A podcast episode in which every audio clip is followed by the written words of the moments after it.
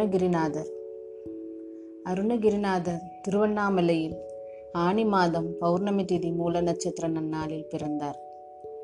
இன்று அதே ஆனி மாதம் பௌர்ணமி திதி மூல நட்சத்திர நன்னாளாக இருப்பதால் இன்று அவரை பற்றி சிறிது சிந்திப்போம்.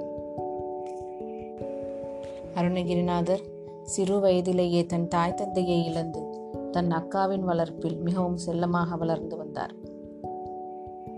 பள்ளிக்கு செல்லவில்லை பாடம் படிக்கவில்லை. மிகவும் விளையாட்டு பிள்ளையாக வளர்ந்து வந்தார். வயது பதினாறில் பெண் மேல் விருப்பம் கொண்டு விருப்பம் போல் அலைந்து திரிந்தார். இதனால் பெருநோய் அவருக்கு பிடித்தது. ஒரு கட்டத்தில் தான் செய்த தவறை எண்ணி இனி வாழ்ந்து என்ன பலன் என்று மனம் நொந்து திருவண்ணாமலை கோவிலில் உள்ள வல்லால கோபுரம் மேல் ஏறி தற்கொலை செய்து கொள்ள முடிவு செய்தார். அவ்வாறு தற்கொலை எண்ணம் கொண்டு அவர் வேகமாக போகும்போது முன்னே வினையின் பலனாக அவர் எதிரில் ஒரு பெரியவர் தோன்றி அருணகிரிநாதரே முருகனை அலை. உன் க- கஷ்டமெல்லாம் தீரும் என்று கூறி முருகனை ஞாபகப்படுத்த அவரும் அதை கேட்டுக்கொண்டே வேகமாக கோவிலுக்குள் சென்று வல்லால கோபுரமில் ஏறி முன்னே வினையின் பயனாக அந்த நிமிடம் அந்த பெரியவர் சொன்னது ஞாபகம் வர முருகா என்று கூறிக்கொண்டே தலைகீழாக குதித்தார்.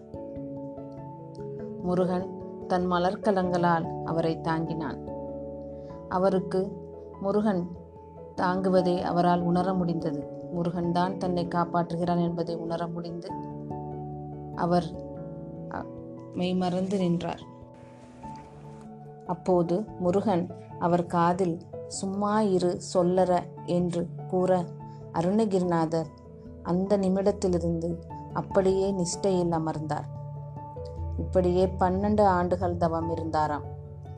அவருடைய தொழுநோய் நீங்கி அவருடைய மேனி வஜ்ர தேகம் போல் காட்சி தந்ததாம். அதன் பின் பனிரெண்டு ஆண்டுகள் கழித்து முருகன் அவருக்கு காட்சி கொடுத்து அருணகிரி திருப்புகழை உலக உய்ய பாடு என்று பணித்தாராம்.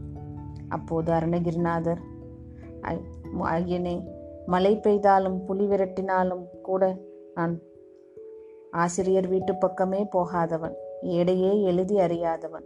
நான் எங்கனம் பாடுவேன்? என்றாராம்.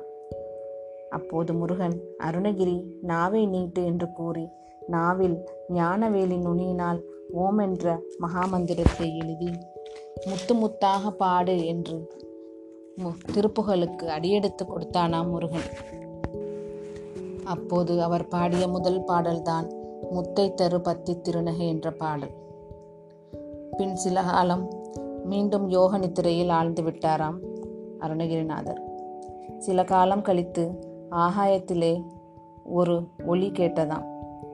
அருணகிரி வயலூருக்கு வா என்று அந்த அசரீரியின் குரலாக இருந்தது. அந்த வ- வயலூர் திருச்சிராப்பள்ளி அருகே உள்ளது. அங்கு உள்ள தடாகம் முருகன் வேலினாலேயே பார்வதி தேவி குளிப்பதற்காக உருவாக்கிய இடமாகும். அங்கு வர சொல்லி முருகனின் கட்டளையிட அங்கு அங்கு செல்ல அருணகிரிநாதர்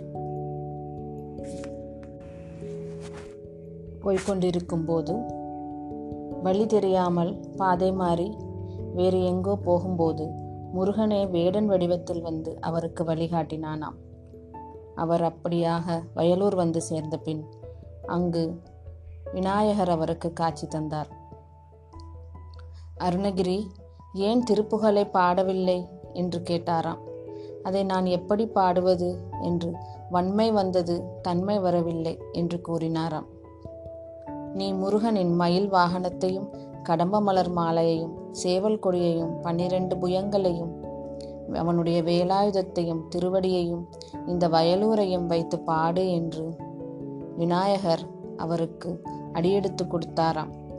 பக்கரை விசித்திரமணி என்ற பாடலில் பாதி பாடல் விநாயகர் அடியெடுத்து கொடுத்தது. இவ்வாறு அடியெடுத்து கொடுத்தவுடன் அன்றிலிருந்து பாட ஆரம்பித்தாராம் அருணகிரிநாதர். வயலூரில் தங்கி ஆறு ஆதாரங்களையும் அறுபடை வீடாக பாடி ஞான பாமாலை சூட்டுவாராம். ஏட்டில் எழுதி பல ஊர்களுக்கு அனுப்புவாராம். பக்தர்கள் அற்புதம் அற்புதம் என்று கூற சிறிது நாட்கள் கழித்து விராலி மலைக்கு வா என்று முருகன் கனவில் கூற இரவிலே அருணகிரிநாதர் புறப்பட்டு விராலிமலைக்கு சென்றார். அந்த விராலிமலையில் முருகன் அவருக்கு அஷ்டமா சித்தி தந்தார். பின் திரு ஆவினன்குடி சென்றார். திரு ஆவினன்குடி என்பது பழனிக்கு அருகில் உள்ள ஊர். அங்கு முருகன் அவருக்கு ஜெபமாலை தந்தாராம். பின் அவர் பழனியிலே தங்கி அநேக பாடல்கள் பாடினார். அங்கிருந்து மதுரைக்கு வந்தார். அங்கு முருகன் அவருக்கு முத்தமிழ் ஞானத்தையும் தந்தான். பின் திருச்செந்தூருக்கு போனார். அங்கு முருகன் நடனக்கோலம் காட்டினாராம் அவருக்கு. இப்பொழுதும் திருச்செந்தூரில் ஏழாம் உற்சவத்தில் முருகனின் நடனக்கோலம் காணலாமாம். இடையில் உள்ள தலங்கள் தரிசித்து சுவாமி மலைக்கு வந்தார். அங்கு முருகன் அவருக்கு பிரணவ உபதேசம் கொடுத்தார். முருகன் மூன்று பேருக்கு பிரணவ உபதேசம் செய்தானாம். ஒன்று சிவபெருமான் இரண்டு அகத்தியர் மூன்றாவது அருணகிரிநாதர். முருகன் சிவபெருமானுக்கு பிரணவ உபதேசம் செய்யும்போது முருகன் சொன்னானாம் ஆசிரியன் மாணவன் எப்படி இருக்க வேண்டுமோ அவ்வாறு இருக்க வேண்டும் என்று கூறினானாம். சிவபெருமானோ அடிமுடி காணாதவன் வானத்துக்கும் பூமிக்குமாக நின்றானாம். ஆசிரியன் உட்கார வேண்டும் மாணவன் நிற்க வேண்டும். ஆனால் சிவபெருமான் வானத்துக்கும் பூமிக்குமாக நிற்கும்போது முருகன் அவர் காதில் பிரணவோபதேசம் செய்வதற்காக சிவபெருமானின் தோளில் அமர்ந்து கொண்டானாம். வலது தோளில் அமர்ந்து வலது காதில் முதலில் பிரணவோபதேசம் செய்தானாம். பிறகு சிவபெருமான் இடது தோளில் உட்கார வைத்து இடது பக்கத்திலும் நீ சொல்லு என்று சொன்னாராம். ஏனென்றால் இடது பக்கம் உமாதேவியின் பக்கம். அதை அவள் கேட்டால் உன் தாய் மிகவும் சந்தோஷப்படுவாள் என்பதற்காக இடது பக்கம் சொல்லச் சொன்னாராம். இவ்வாறாக முருகனின் திருவிளையாடல் நடந்து கொண்டிருந்தது. பின் அருணகிரிநாதர் அங்கிருந்து வைத்தீஸ்வரன் கோயில் சிதம்பரம் ஆகிய தலங்களுக்கெல்லாம் சென்று பல பல பாடல்களை இயற்றினார். சிதம்பரத்திலும் முருகன் அவருக்கு நடன கோலம் காட்டினானாம்.